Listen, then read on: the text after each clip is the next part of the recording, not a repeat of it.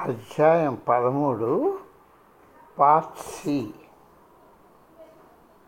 జీవితాన్ని అర్థం చేసుకుంటకు నీ ఆలోచనను విశ్లేషించడం మొదలు పెట్టకు. ఈ అంతులైన కార్యాన్ని పూర్తి చేయడానికి నీ జీవితం సరిపోదు. మనసు ఎలా పనిచేస్తుందో అధ్యయనం చేయి. అప్పుడు ఆచరణయోగ్యంగా పనిచేయి. ప్రథమంగా నీ సమస్యలను స్నేహపాత్రంగా చూసుకో. రెండవది నీ సమయాన్ని ఎలాగ వెచ్చించాలో అధ్యయనం చేయి. దాన్ని సద్వినియోగం చేసే విధానాలు అన్వేషించు.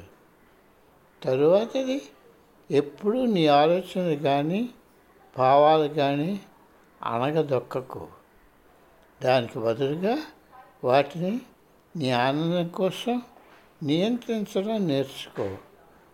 సంసారంలో పూర్తిగా లీనమై ఉంటూ కూడా దానికి అతీతంగా ఉండడం నేర్చుకో. ఎలాగా? ప్రయోగాలు చేయి. ప్రయోగాలు చేసే మార్గమే మధ్య మార్గం. మెల్లమెల్లగా మొదలుపెట్టు. ఇది చాలా ముఖ్యమైన విషయం. లేకపోతే నువ్వు నీ వద్ద నుండి మొదట్లోనే అతిగా ఆశిస్తావు. నీ ఇండియాలన్నీ వర్తమానంలో పనిచేసేటట్టుగా ఉంచుకో వాటిపై నీ మనస్సు సంపూర్ణంగా నిలుపుకో.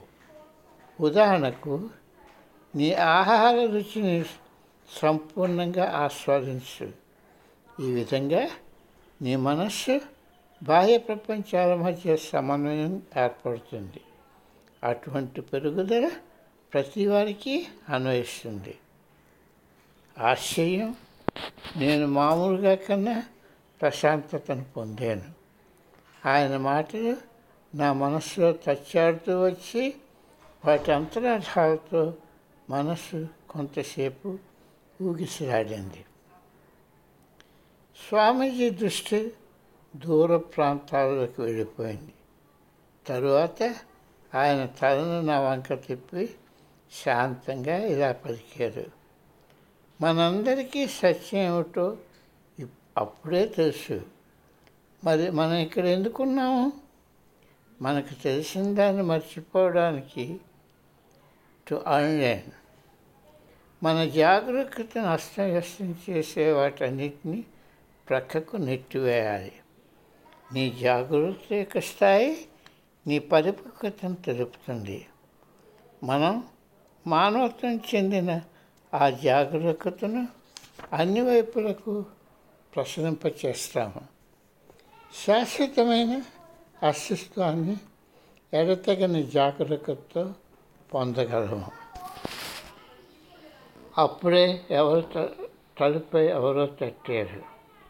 నేను తెరసానికి చూసి యథార్థప్పుడు ఎవరు రాగలరబ్బా అనుకుంటూ తలుపు వంక చూశాను. ఆశ్చర్యపడుతూ మీ ఇద్దరం దగ్గర వేశాం. ఇక మీరు ఇంటికి వెళ్ళవచ్చు నా సాధనకు సమయం ఉందని నాకు గుర్తు చేశారు అని మా గురువుగారు మెల్లగా అన్నారు. తలుపు ఎవరు లేరని చూసి నిర్మానుష్యమైన వీధుల గుండా కారు నడుపుకుంటూ పోతూ తెరసా వంక నేను తిరిగి ఇలా అన్నాను. వారు ఎవరైనా సరే వారు రాత్రి సమయంలో తలుపు తట్టి నా సాధన సమయం గురించి గుర్తు చేయదురా. తిరిగి పనిలోనికి. స్వామీజీ ఇప్పుడు తన వ్రాతప్రతులపై పని మొదలుపెట్టారు. ఆయన హిమాలయ మహాత్ములు సిద్ధ పురుషుల కథలను తన శిష్యులతో పంచుకోవాలని కోరారు. ఈ శిక్షణ వల్ల మేమంతా లాభం పొందుతామని ఆయన తలిచారు. స్వామి అజయను భారతదేశంలో రాసిన తన డైరీని చదవమని చెప్పి రాత్రింబవాడు తెరసాకి తన జ్ఞాపకాలను స్వామీజీ డిక్టేట్ చేశారు. డాక్టర్ అగ్నిహోత్రి పదకోశంపై సంస్కృత పదాలపైన పనిచేయడానికి భారతదేశం నుండి వచ్చారు.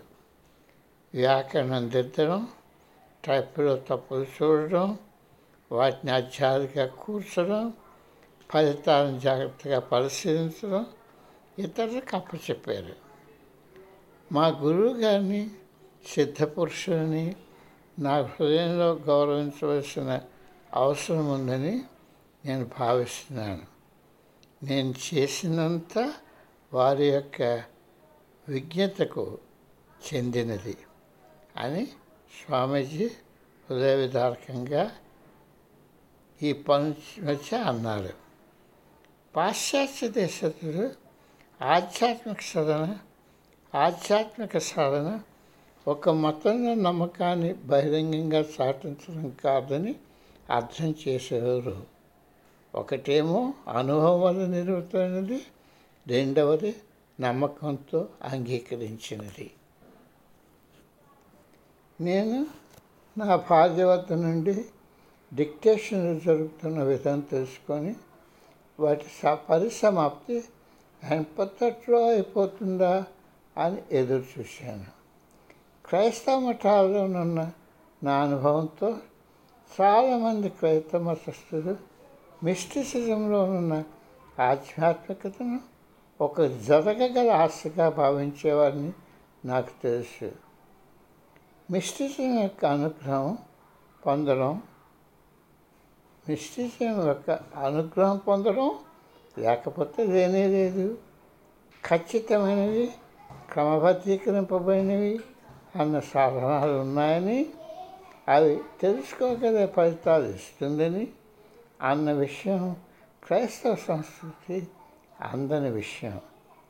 స్వామీజీ తన పుస్తకంలో ఈ సాధన అంశాలను వాటి ఫలితాలను తెలియజేస్తారని నేను ఆశించాను.